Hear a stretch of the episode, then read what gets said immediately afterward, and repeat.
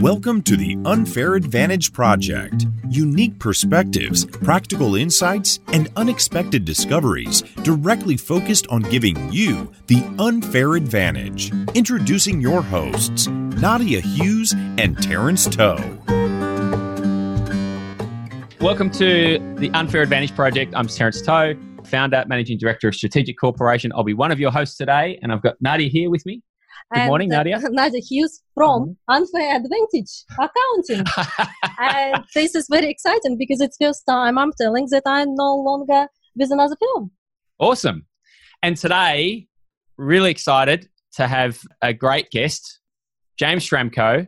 We've got, he's the founder of Superfast Business. He runs Silver Circle. He's an author, really established author now, a book called Work Less, Make More.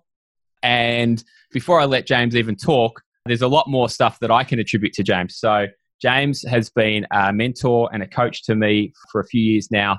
I'm in the Superfast business community. I've been in Silver Circle. And in fact, I think for a little while I was the only one in Silver Circle without a business because he helped me to sell a business that I had. I went in there with a, like a two year plan to sell a business. We did it in about three months. And actually, James is kind of the inspiration for this podcast. You know, I used to listen to James' podcast quite a while ago and still do, mind you, I still do. And also responsible for introducing me to surfing, which Mhm. has kind of changed my life to some degree. I've been doing that for just over two years now. First time ever was at one of James' events. We've been to the Maldives a couple of times, made me hold my breath for a hell of a long time. So we've got a little bit of a history now. James, welcome. Welcome. Well, thank you for having me. It's lovely to meet you too, Nadia. Thank you very much. one thing that I think is really great that I've seen you do, and I, I love the podcast and seeing how that's kind of progressed for you. But one of the things that I really love that you did was the book release, Work Less, Make More. Can you give us a little bit of history on how all that came about and how it kind of worked for you? Well, you know, the history goes back further than we might have thought. I had this mafia plan probably about nine years ago, which I'd written out. It was, it was a mafia plan because it was, I was reading about LI Gold Rat, and I think there's mafia offer in there. It's an offer so good that you can't refuse it. And my mafia plan was a business plan so good that you just can't not do it. And I'd mapped out all the core components of what I thought would be a fantastic business. And there were elements like traffic leading into an authority blog, a podcast, an email list, a membership, high level program, masterminds, licensing, services, and affiliate offers. And in one corner was a book. So I'd written this down some time ago, nine years ago, and it was the only part of my plan that I hadn't gotten to by about five years ago when I actually knew that I needed to get someone to help me with this. So I hired a, a lady to help me write my book. And she had been working for a publisher and she came and visited me. She interviewed me. She went through my courses. We did the brief and everything. And then I paid her money and then nothing. Nothing at all. Like a couple of years until she had like writer's block. It was just too much. It overwhelmed her. She couldn't figure out where to start. She got stressed about not delivering, and then it just dropped into a hole. And by the time she came back to me with a draft, I'd kind of moved on. I was knee deep in running my SEO business. I'd moved, you know, all this stuff going on. So it just wasn't the right time, and I left it. And also, I- wasn't in love with the idea of of what she'd come up with wasn't sort of matching the expectations. So then I was invited to speak in the Philippines at an event. I put together a presentation for that audience, and that audience were predominantly bloggers who are really nice people and are often creative and have great ability to write and publish, and they're artsy and design wise fantastic, but sometimes they're not making good money. So my presentation was really speaking to them. They're working hard, but they're not making good money. And that was called uh, three leverage points or something. And that was the seed of the presentation that a lady in the audience sat through. And then at the end, she came up to me and she said, Why don't you have a book? This would be a great book. And I said, Yeah, yeah, I tried the book. I, I almost had a book. It didn't happen for whatever reason. She goes, I will help you. I said, Okay, done. So I started again a couple of years. This is two years ago now, maybe three. And through the process, this lady's called Kelly Exeter. We went through the same sort of thing: a zillion audio transcripts, products, answering questions, and also I wrote I wrote this email series for a launch that I was doing as an affiliate, where I've sent one story per day for a week. And she got these stories. She said, These are amazing stories. These have to be in the book. So I gave her all this stuff, and then about 1% of it made it into the book. Work less, make more. It came out in December 2017. Sometimes I don't know what year it is right now. And it's been really successful, well received. It became a bestseller sat in this office here in my Philippines house and recorded the Audible version of it in June 2018. And that got released and it's selling like two to one of the Kindle. Every day it sells. It's great. If you have a podcast and you have a book, make sure you read your own Audible, is my tip there. And since the book came out, basically everything that I have for sale sells out in advance. Maldives is now sold out to 2020. My coaching program has new members applying all the time, and it's a really great front end for the back end of your business. I wouldn't say a book is a good product on its own, which I think a lot of authors have this vision of. They think that's going to be the thing. It's usually not the thing. If you have the number one top selling business book, you might make a couple hundred thousand dollars. However, if you put products and services on the back of that, you'll make a couple of million dollars from that same book funnel, if you like. So, there's my sort of book story. Hopefully, that was entertaining. That's well, awesome. I, I, actually did like it. It's just the fact that it started with epic failure and complete deflation. Suddenly, was by random chance. Well, chance is random. I'm just English as a second language basically you start writing it again and going through the entire labor pains again that's yeah. just it's actually tenacity of your character it just i wouldn't be going through seconds but i would just give up and another thing reality check is a lot of people you're quite right i've got like about five or ten clients writing a book in, in hopes that it's going to be end all they are going to become rich and retire from this book. And I read their books usually really good because they written it's their masterpiece of their life. They are smart, they hire somebody to help with the style and editing and everything. But what I don't see, I don't see how it's going to be able to su- support them for the rest of their lives because of looking at the figures. Really de- depends to some extent on their cost of living and it also depends on how they publish it. If you go through an publishing house, uh, you won't see much of the, the money, and it won't be for a long time. It's on delay. I've got one client who published a book and went out early in this year, and he's still yet to see a dollar come from the royalties, which the publisher is holding on to. And he's also had to do print runs and have commitments there. So if you self publish, you can increase your chance of the margin, but you also have to balance out whether you're going to get that exposure. It's harder for you to get into airports and stuff. But I think you could make a hundred or two hundred thousand dollars from your book and Audible if you self-publish, and if the business market, for example, and if it sells quite well. But why not make a couple of million dollars off the same effort if you can put a plan in place to capture? I mean, people investing in the book and reading it, they're ready to buy the next thing if they liked the book and if the book's good. And also there is that disparity sometimes between what we think would be a good book and what becomes a good book for the audience because it's tempting to get a bit self-indulgent with the book and to make it satisfy your needs but really the book is for the customer and the book has to be helpful to them. So there's that creative versus practical balance. Well, it's also this psychological me bias. Me bias, I'm always the center of universe and I'm very interesting person. Well, the rest of us don't even care. That's a great story to begin with. And I haven't actually heard that before. So thank you for that. I I also don't remember talking about the mafia plan and you know the, the book being a part of that can you tell us a little bit more about the mafia plan like yeah. Maybe yeah, how about the picture for? of what the rest of it looks like? Can we yeah, share well, that? You know, you've got access to it in Superfast Business. Right. Um, there is a story behind this. When I wrote the plan, it was my personal plan. It was like uh, everything I knew at the time from all the learning I'd done for years like decades in the car dealership and studying all my mentors and greats and books and so forth. I put it down to one page on a mind map. I had this mind mapping software. And when you get mind mapping software, you love to make mind maps. I mean, even a crappy mind map looks impressive, right? Even if the words on the bubbles aren't that useful, it's a mind map. I mean, it's amazing.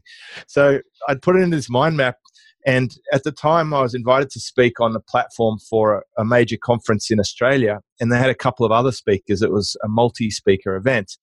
And one of the other speakers confided in me. He said that he was down to his last dollar and he couldn't even afford to fly home.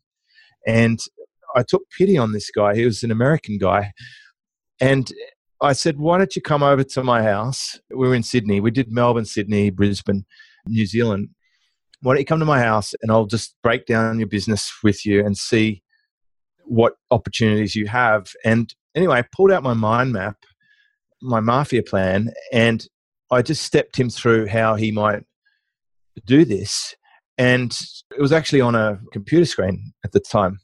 Anyway, I went down to make us coffee. And while I was making coffee, this guy emailed the map to himself from my email to his email. They basically stole it and turns out this guy was like a shady crook. All of his testimonials were made up. He didn't have the success that he claimed from stage. It was my like massive eye opening into the crimes that go on from the speaking circuit. And that's why I stopped speaking back then on from those multi-speaker events where they sell things because the ethics in that industry were just appalling. When I alerted the conference organizer about it, he knew about it. And I said, Well, I can't be on the stage with this guy. Anyway, because the Mafia plan was now in the wild, so to speak, I thought, I'm going to publish this. So I made it the feature for my FastWeb Formula 3 event. I'm pretty sure it was that one. It's on the starting page of the workbook. In that conference, I took people through the Mafia plan step by step. And we're talking quite some time ago. I'm guessing it's probably by this stage, it might be 2012 or so, 2011 maybe, somewhere around then. So seven or eight years ago, I published it for my customers and behind closed walls. And if you pull that Mafia plan today, it's still 100% relevant. Like there's, there's virtually nothing that I would change on it. If you look at my business, it represents what that mind map looked like. So I drafted the map first and then I built it. You know, if you wind back even before that, when I started learning about online marketing, in 2005, 2006. The, the stuff I was writing down then in my book, I had different colored pens and I had an A3 size sheet, which is big. It's like that, like a sketchbook. You would think if you'd found this workbook, if you'd stumbled into my kitchen and found this workbook, from the diagrams I'd drawn, you would think you'd stumbled onto NASA's space shuttle wiring diagram. I mean, it was unbelievably complex. I had mapped it to a level of complexity that was impossible to build. Like every first homeowner does with with their architect, they map out a plan, and then they get the quote from the builder, and it's like six times more to build than what they expected. It's a rookie mistake. So the, the beauty of the Mafia plan was how simple it is. I'm happy to share the Mafia plan with your audience if you want to put it somewhere where that would be good because it's a very published. catchy name. I must admit. Yeah, well, yeah, I'm sure it would appeal to your Russian sensibilities. I can work with it. Yeah. I don't talk to you guys, you talk to my guys.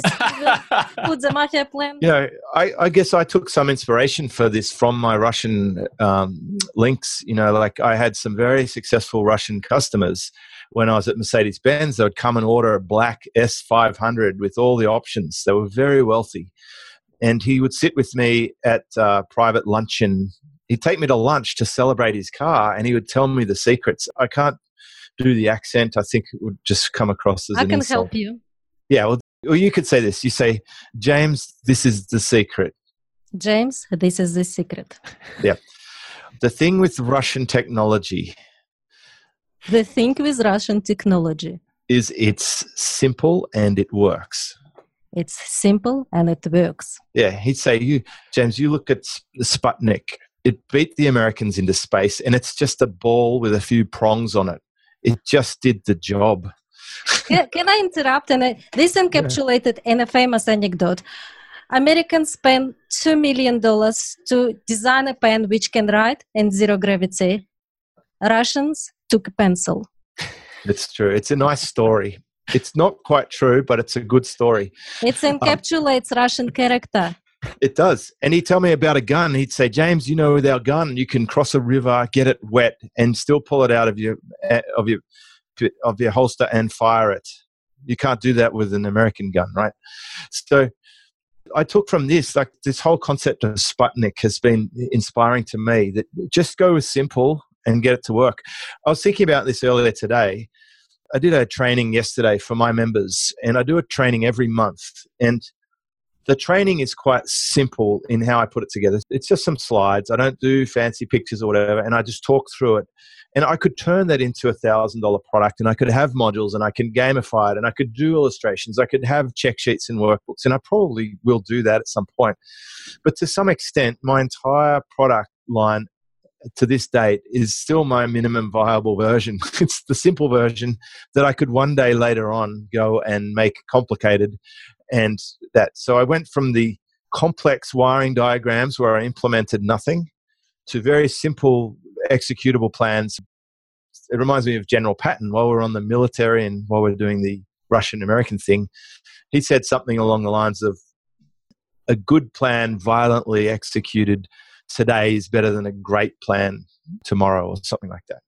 Mm. I've probably butchered that a bit, but in other words, just get the simple version going and then enhance it later. I think you're pretty close on the quote, by the way. yeah. But it's, a, it's a tough one, you know, off the top of my head. But I, I mean, I was I was inspired by General Patton from another mentor of mine. It's this absolute lunatic that I worked for. He made me watch Patton like 10 times, the movie, 10 times. And there were so many lessons in that movie for business owners. It's ridiculous. I had a very lovely meeting today in the morning, first thing in the morning with the clients, and we had this exactly the same discussion about it's better implement something simple which you own rather than something complicated which you're not clear on details. And when he presented me with his projections of, of the budget and what his business will look in the future, I said, What's the logic behind these projections? The logic was simple. I feel like it because look at it for two years I've been stable. There is no chance that without changing anything, I will be jumping on five mil turnover. And this is what was very simple discussion, but he owned those figures because he just put them on a picture and based on his very trivial logic, he came up with his version of business plan and he was embarrassed initially but then i said that's good that's gold because this is your plan not my plan he said there is no formula behind i said that's good again and you know another thing I found is quite often we already have the pieces available to us. We just have to arrange them properly. One of the the most transformative coaching student result that I've had in a short time was a student who was making thirty thousand dollars a month, and in the first call, I identified the pieces that he was already holding. It was like he was holding a packet of cards, and I just had him sort the aces into a hand that he could mm. play. And he went to $300,000 a month within a month by mm. rearranging what he already had. He had all the pieces, he just didn't recognize it. So, in, in, in, a general terms, I know there is a privacy of your clients and everything, but in a general term, can you identify what kind of pieces he was overlooking? Well, he was very, very, very good at doing this one particular thing. He had an expertise at one thing, and he was doing it for himself. And he was trying to use that one thing to go and play in a market where that one thing was working really well. And everyone in that market was didn't know how to do that one thing. And I said, why don't you just provide the service for everyone else in that market to do that one thing instead of you trying to go and compete in that market with your one thing by yourself. Well, and he, so he switched on comparative advantage. Yeah, he basically became the service provider for that entire market, who was the best in the world at that one thing. So he didn't even have to reveal how he did it. He just had to provide that service to them. That was a secret. Well, there is a power of being master of one button, but really good button. Yeah. And the power of simplifying.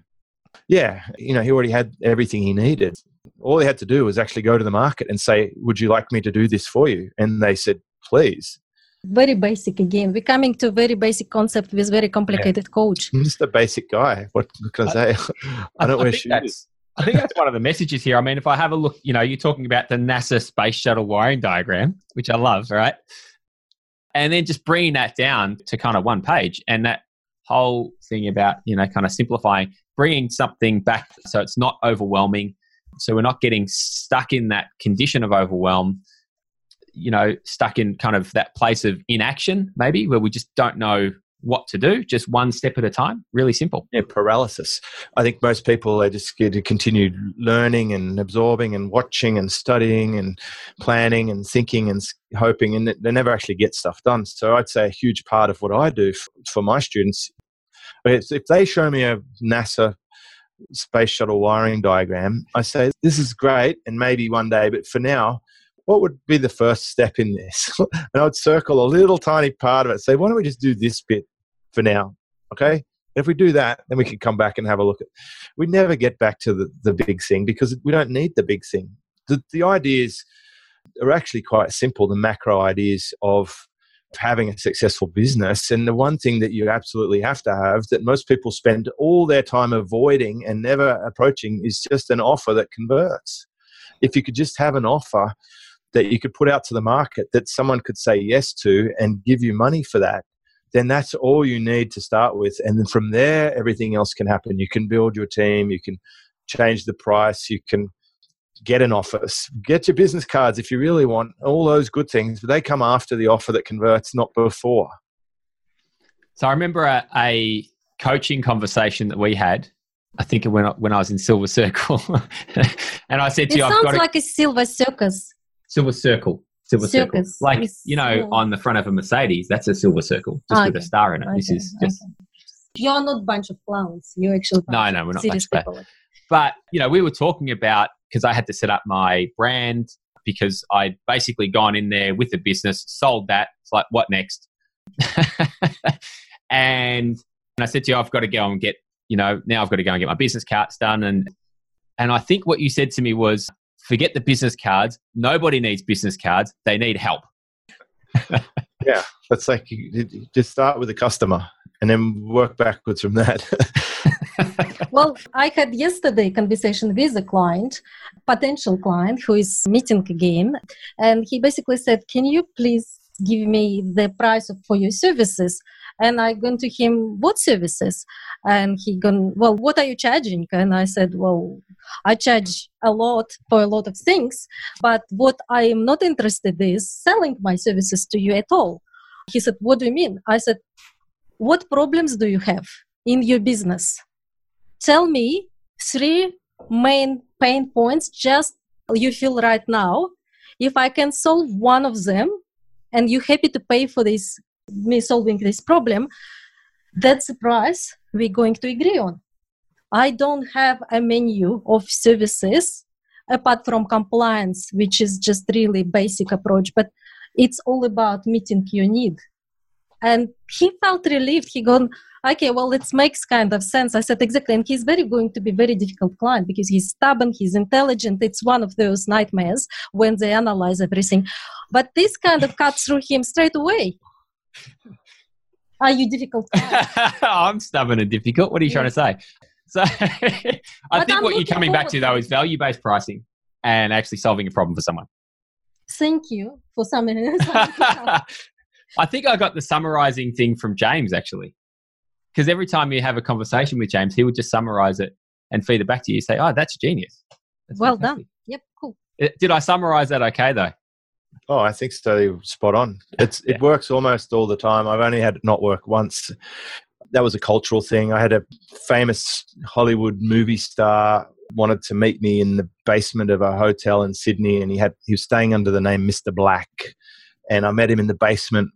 Took a M class Mercedes Benz. He wanted to buy for his mum, and he said, "All right, sell me the car." And I, I said, "Well, okay. Can you tell me what your mum's got at the moment?"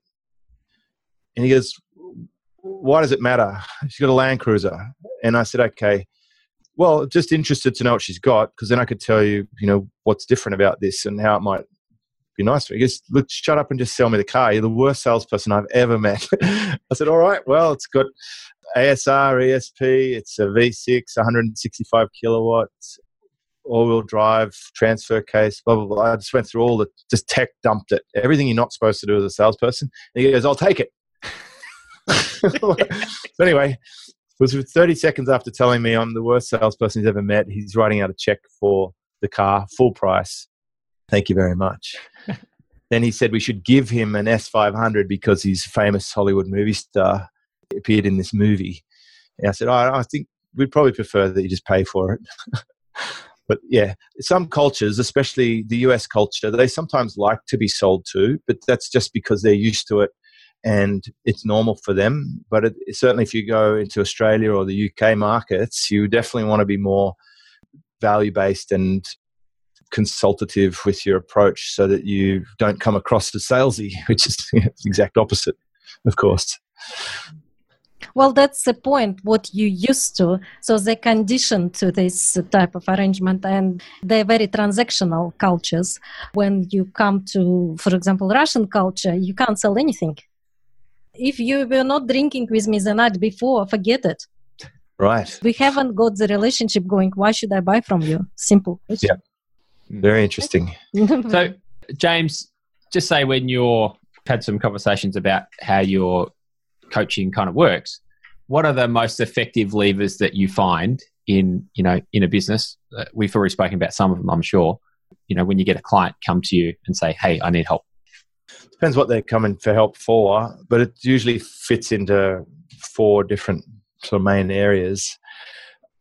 One area people fall down on when they get to a certain level is their self effectiveness. They just get a little bit overwhelmed and overloaded and unproductive, like no routine, not sleeping properly, don't know where to focus. It just get all frazzled. So the leverage for them is to help them fix that because they are the base on which their business, especially if they were the founder and the expert in the business, if they're not right, the business can't really progress. They're holding it back. So I get them fixed. How do you Another get them fixed? What's oh, the well, major t- things they should be doing? Well, I might subscribe to them things that might seem odd to them. Like I might ask them to clear out their garage, or I might ask them to take an afternoon off and go to a movie with their wife instead of working for the afternoon. Some of them really struggle with that because they've been conditioned to be a workaholic. And for them to take time off during the working day is almost impossible. I might prescribe them to play PlayStation every day or take up surfing or to go cycling more. I find out what they're interested in and I ask them to do more of that. So, one of my recent students is cycling every single day. And he's found a passion for life again and he just he just loves it and his business is flying because they realize they're not required every second of the day and they can find leverage points outside but i also talk to them about eating properly sleeping properly time blocking. So for example i do my work on tuesday wednesday thursday. So i have three days on and i have four days off. And using scheduling tools getting off the devices less time on their computer all these sort of things will really help someone rein it in. And then decision making matrices so that they can just let go of stuff that they think they're holding on to, like throw their to do list in the bin and never look back. So, what's the theory behind it? Because there is a, there are a lot of things uh, layers there behind this kind of crazy method. Will go and clean your garage while your business is in such a turmoil. I can kind of guess what the reason behind it. You can just let us know the theory. Well, I think it's a metaphor for holding on to baggage and unnecessary items. Like the person who's got all that stuff in boxes spread around the place and scattered, and they're probably their office is like that, and their business is like that, and their mind is like that. So if you've ever had a computer that starts going slowly and then you do a defrag or you clear the cache, or if you have an Apple and you switch it on and off and it resets itself, it's like that. It's just clearing the mess out so that you can start clean. So I like actually I refer people quite often to the book The Magic of Tidying Up because that mindset is good. Like just hang on to the stuff you absolutely love and let go of the rest. We can do that in our business too. Which tasks are bogging them down? Like when I have coaching students, I actually score them on a spreadsheet as to how excited I am to come to the call with them and how much impact I can have for their business. And if they're not five out of five, then I'll clear the garage as well. I've got to love what I do or I'm not doing it. Mm-hmm. And so, yeah, if, if, you've built up bad habits in your life, it's going to translate across to your business. So I think they go hand in hand with, with the business owner look at Elon Musk in the last week. He's the business owner and he's put his company in so much strife they've had to fine him $20 million and take him off as a chairman. Like, I think they're intertwined. Hmm. Yeah, totally. I love that idea actually of scoring clients and if they That's a new thing, Terence. Yeah. Is it? Yeah, I, I like it. Are you worried? I don't know. You get a good mark for joy, appointment joy. Yeah. It's up there. Yeah. All right. So first thing is overwhelm, personal effectiveness, and you know getting them to zoom in on their focus. What would be the next yeah. thing? Some people come to me with a problem around like not sure how to price things, their business model, strategy thing. Like the an example, one guy's very, very good at what he does, and he was running workshops like every three months in a particular state in America Four people. He'd spend thousands of dollars. He'd go there, spend a few days, do the workshop, and then you go back home. So one month he'll make eighty thousand dollars, and then the next month he'll make sixty dollars, and then the next month, you know, a thousand, and then another month seventy. It's like spiky income, crazy business model that's all revolving around this sort of basically doing mini launches over and over again. I spoke to him this morning he's now for the last three months in a row he's made $35000 each month consistently. It's because we've switched him to a recurring income model and he now can run that from home or wherever else he happens to be in the world. Doesn't have to run these events and if he does run the events they're going to be cream on top. So for them the leverage point is changing the business model to something that's sustainable that gives reliable consistent cash flows so they can reduce their stress levels and you know predict how much they can pay for their wages and their advertising and, and they've always got a surplus. They never feast and famine because that's going to wear you out. A lot of the reason people have burnout is that just their adrenal glands flogged to death from the spiky nature of their income. So in order because it's quite common for a lot of consultancy uh, businesses as well this spiky nature income yes. how do you level it out? What would be your most sort the first things they should look at? Well, for us, for a consultant, you could probably seek to put people on a retainer package. Mm-hmm. You know, mm-hmm. 10 clients on five grand a month each, $50,000 a month re- recurring income. It's a nice, simple way to solve that problem for some service providers. But there are others. They could make some information products that help educate people to do it themselves if they can't afford the service. So that gives them reliable income. And that might be a book, it might be a course, it might be a masterclass, it could be a membership. There's all sorts of options available to them. Or maybe they can just add recurring affiliate income to their thing. Maybe their customers all use the same tools that they should be recommending for a commission. Mm. And some of those tools pay on recurring income. I just made a promotion this week, which I very rarely do, but I found a tool that pretty much all my customers need to have I really like the product and I'm using it for another project. And I like the business owner and how long he's been in the market and how clever he is. So I promote it, but I will get a recurring commission from that promotion for a long time. And, and we made a lot of sales. So just by harnessing the energy of my existing audience, who I've built up that trust and reputation with, recommending them a good tool, it's a win for everybody if you were to like for example business which is starting up or on crossroad or something and i give you a little challenge you have an hour of your time and i would like you to address with them most important areas to to guarantee their success. And the, in the spirit of this podcast i would ask you to give them unfair advantage. You've got an hour. What would your main focus be? Because the businesses are businesses. They doesn't matter what area they're in they would have some common pain points. Right so i'd find out what's already working for them and i want to magnify that. It's just the low hanging fruit. Who are their very best customers? What are their very best products? And i'd see how we could get more of their very best customers and sell more of their very best products. I'd find out where they're wasting time and energy and just cut it from their existence. And I don't think we'd need an hour, really. Probably, probably need a lot less than that. if once we'd got the plan, then I would spend the rest of the time making sure they start executing. Like we could send an email right then and there to their existing customer base with an offer that could put money in their account before we leave the room. Uh, it would be a very simple email, and yeah, I would set up, make sure they've got all the basics in there. Like there's certain sequences they should have in place, like a shopping cart abandonment sequence for people who already looked at their offer but didn't buy. I would definitely follow them up. I would get in touch with everyone who used to be a customer who no longer is with a reactivation offer. Like, hey, you used to be a customer. Here's what's changed since you were. And this is what we'd like to offer you as a loyalty incentive to come back. So that would be a nice way to boost sales. I'd go back to the people who are their very best customers, worked out from a, you know the database, and I'd offer them something else because they're hyper buyers. And I would find it something that I could sell that's 10 times more expensive than the highest price thing I have and I'd offer that to my database, knowing that 10% of them would probably buy it. Mm-hmm. The last one, you would get some crazy price. Yeah. sell it. Well, it's not crazy. Like basically, 10% of your customers will probably pay 10 times more if you have a solution they could buy today.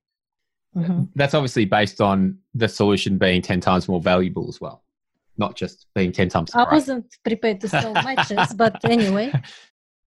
I think that answered your question, right? Yes, he yeah, did answer cool. my question. Thank All right. You. Hang on, we've just got to come back quickly because we've missed. Uh, I've got two other things. Yeah, Nadia's sidetracked us. All right, I'm keeping well, notes there, in there my head. Certain, there are certain things I want to ask. Yeah, um, yeah. Is she letting me out of the room yet? All right, not am yet, good? so let's go. Uh, what's number three thing that we'd work on? Team and scaling. They come to me because just they're maxed out. They've got no capacity. So we talk about how they can build a team. I do spend a lot of time on this topic. It's a huge topic. You can only get so far by yourself, and you know, unless you are a best-selling author or a genius software programmer, or you've done some song jingle that plays on the radio all the time, you get big royalty. You're probably going to need a team. It's not a one-man show at a certain point. Yeah. For some people, you're going to max out at a few hundred thousand dollars.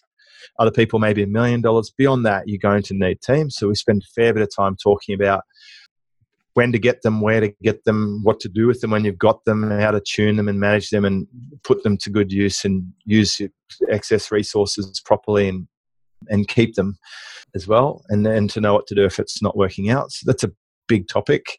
And then of course there's lots of other growing pains that come with that. So you're going to need sort of software around running your team, reporting systems and you know, culture and team visits, what to do when you meet them, all this sort of stuff. It's a big, big area. Yep, love that. And we could expand that a bit, that a bit more. We might come back to it though. What's number four? Sales and conversions. So, I mean, it's we're, we're all making sales, and so I spend a bit of time redefining what sales actually is and helping them understand where they're coming from and what we're selling and how we can tune that up and go for some of the additional sales that are available to us. Sometimes we shorten the path. Sometimes we add new avenues. So we've got lots of different ways that we can reach our customers and different ways that we can make our offer and different formats. And I've seen plenty of them that work now because I have such a good database to work with.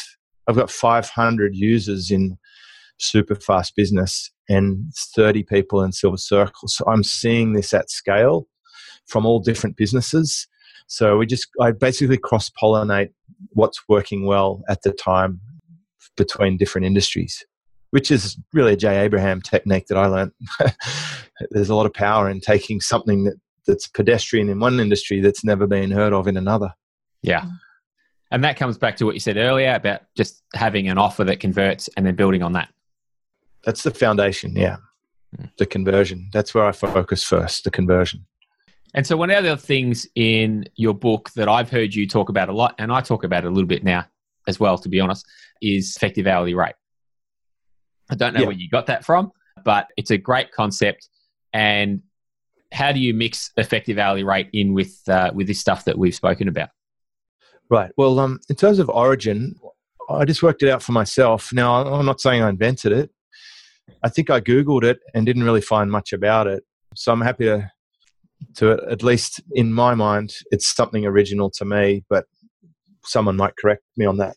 But if someone else invented it, good, good on them as well, because I think it's a good benchmark to just be aware of. Uh, in fact, I'm pretty sure that I derived it from some discussions we had with our accountants in the Mercedes dealership, where we were doing a lot of measurements around throughput in the service division, where we worked out how much of our available manpower was there and how much we were selling. And I think it was that was the seed of the idea for me to sort of thinking about this. But it's just a scoring way to work out if what we're doing is effective. We just take our sales, we subtract our costs, and that equals our profit. And then we divide that by the number of hours that we had to work to get that profit. What it gives you is a good sort of calculation to then use as a benchmark to go and hire other people to do it. If you can hire someone who's equally as good as you to do that same task for less than your effective hourly rate, then you should, because then you can do something else at a higher effective hourly rate. So it's a good way to tune what tasks you've allocated for yourself. And you can also do it by product line and you can identify like you might be spending a lot of time on one particular product and making less than you could earn at McDonald's. You would literally be better to not work on that product and to go down to the corner McDonald's and put in a shift there and then go back home and work on your other stuff. So it's shocking when you work it out for the first time to get a handle on this. And then it's a great tool.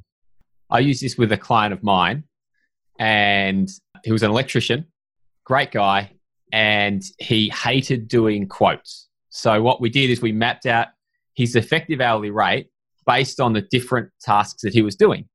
And he hated doing quotes because he, he kind of said, Well, I'm not making any money while I'm quoting.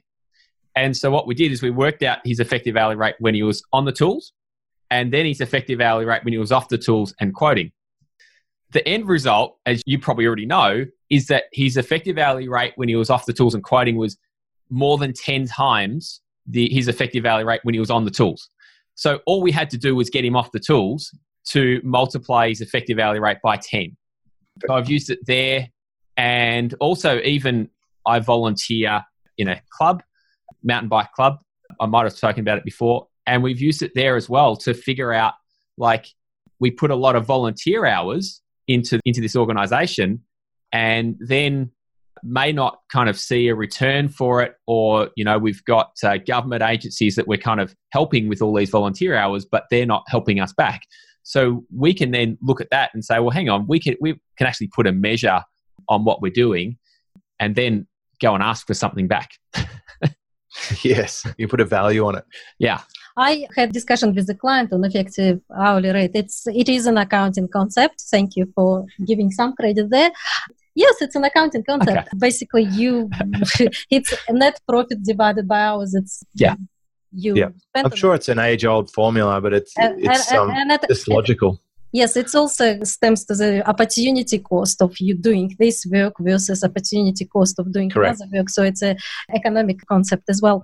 So what we end up, we end up crying all of us in a boardroom were crying because the client and the tears were actually water was coming out of the eyes of the business owner because five dollars an hour his effective hourly rate when we looked at 80 hours a week he was putting in an amount of money he was getting out of the business in his pocket. That's what basically, in a nutshell, we were looking at. were five dollars an hour, and we were looking and dicing and slicing how much he should be paying his employees. And I said, how much he paying the most important employee? And he said, well, I don't know. Let's work it out. And we worked it out. So the tears was there, and it was really, really breaking down session. And come to the Jesus kind of discussion. And at the end of it, we just now building it up or focusing on most where the highest opportunity cost is. Sorry, low opportunity cost mm. for him, which means he's the master of this function. That's where I have sometimes argument with my team. My team ask me to give them help or hand with something, and I said, so you're telling me I should let go this aspect of our business. Nobody's going to do it and help you with this. Uh, what other options are there? You can do this, this, and this. So we're working it out now, and it's one of the my pivotal discussions with my team members. Where should I be focusing? And I ask them simple question: if I were doing this youth part of job, can you do mine at, at the same time? No, it's not. So it's not a fair trade then. That's it. So I'm the breadwinner. I'm bringing the clients. I'm converting the clients. Therefore, somebody has to be. James has a great take on this. It outlines. So the book is kind of built around it. Well, James can. I'll let him uh, talk about it. No, you go on. I'm, I'm fascinated. well, everything. So you know, you bring a lot of activities back to that effective hourly rate, and just being able to then measure your effectiveness based on. I mean, I think that's a key thing. You know, it's an indication of your performance and your effectiveness. And I think that's one thing that as business owners, we sometimes just forget to do. Yeah, it's like you can just say if you have more than one product or service, it's, it's good to benchmark each one against themselves. Like I kind of have like a battle of the business models, and I see if I can one of my business divisions can beat the other one and and win my affection and attention, you know, based on its effective hourly rate. And it's a good indicator when you might want to change your deliverables or the price that you're charging. And it's not to say you can't replace the roles that you get a high effective hourly rate for. I mean, your friend who's doing invoices that hates it, he might be able to pay someone $20 an hour to do invoicing that's generating him $1,000 an hour and he can just profit the rest if they could do as good a job as him, as long as he's not hogging the low value tasks like being out on the road, unless he loves it. Yeah. Yeah. This was more around the actual you know, being a part of the sales process. He hated yeah. just he just didn't want to get off the tools. And this is a guy that within he spent three weeks off the tools and added about 100k to his business, pretty much. yeah, because he's hogging the low value jobs and yeah. and holding himself back from where the money is. Yeah. So we better work towards wrapping up. But so love you to tell us how we can connect with you, or how our listener can connect with you, find your book, get on to the next Maldives trip, all that kind of stuff? Well, superfastbusiness.com is a good epicenter there. I think the book's on the homepage there, and there's a podcast you could listen to if you want to listen to some other stories. And there is a page for the Maldives and a waiting list. I will mention though, it's super sold out for a very long time. it's like I think we're up to 2020 at the moment, and with a with a substantial waiting list and I couldn't be more excited about that trip. I've been on two trips, James. We had an absolute ball, and I can highly recommend it. The first time, I think James will remember, I was, I had just started surfing, and I did not get on one single wave. I was the worst. In fact, I wasn't even a surfer. I was even just a bad paddler brought you to make me look like a better surfer. like your your wave count made my two waves look good. oh, we had awesome fun. It was great masterminding, and the, the trip was still worthwhile. And the second year, I went back, and I think I redeemed myself. Would that be fair to say? Oh, you've had a transformation. That's like I was saying. To see people transform their personal lives as well as business is a big tick in the box for me. You approached it with precision, you planned, you got the right equipment, you put in the effort, and you managed to get waves. I was smiling as much as you were when you were gliding down those waves because I know how hard it is. And you kept doing it after you got back. That's the hard thing. When you leave the board shorts, tropicals, and now you're in the 4 3 wetsuit in Torquay, that's when the persistence and determination kicks in. And super pleased to hear that you're continuing that. Yeah, thank you. All right. Well, yeah, sorry, one more thing. Is there a live event coming up next year? There is. April the 3rd and 4th, 2019 is the next Superfast Business Live. And there'll be a there's a waiting list for that as well on Superfast Business. So I'll let, I'll send an email out when the tickets go on sale for that. Okay. Well, maybe we'll see if we can put a link to it in the notes or something. Yeah, that'd be fantastic. Yeah, let's do that. It'll be a great event. So Okay. All right, fantastic. Thanks, James. Thanks for joining us, and thanks for everything you've helped me with personally, and thanks for adding uh, so bringing some value to our audience as well. Thank you. Thank you. It's so lovely to meet you both, Nadia, and you again, Terence. Likewise. Okay. Thanks, mate.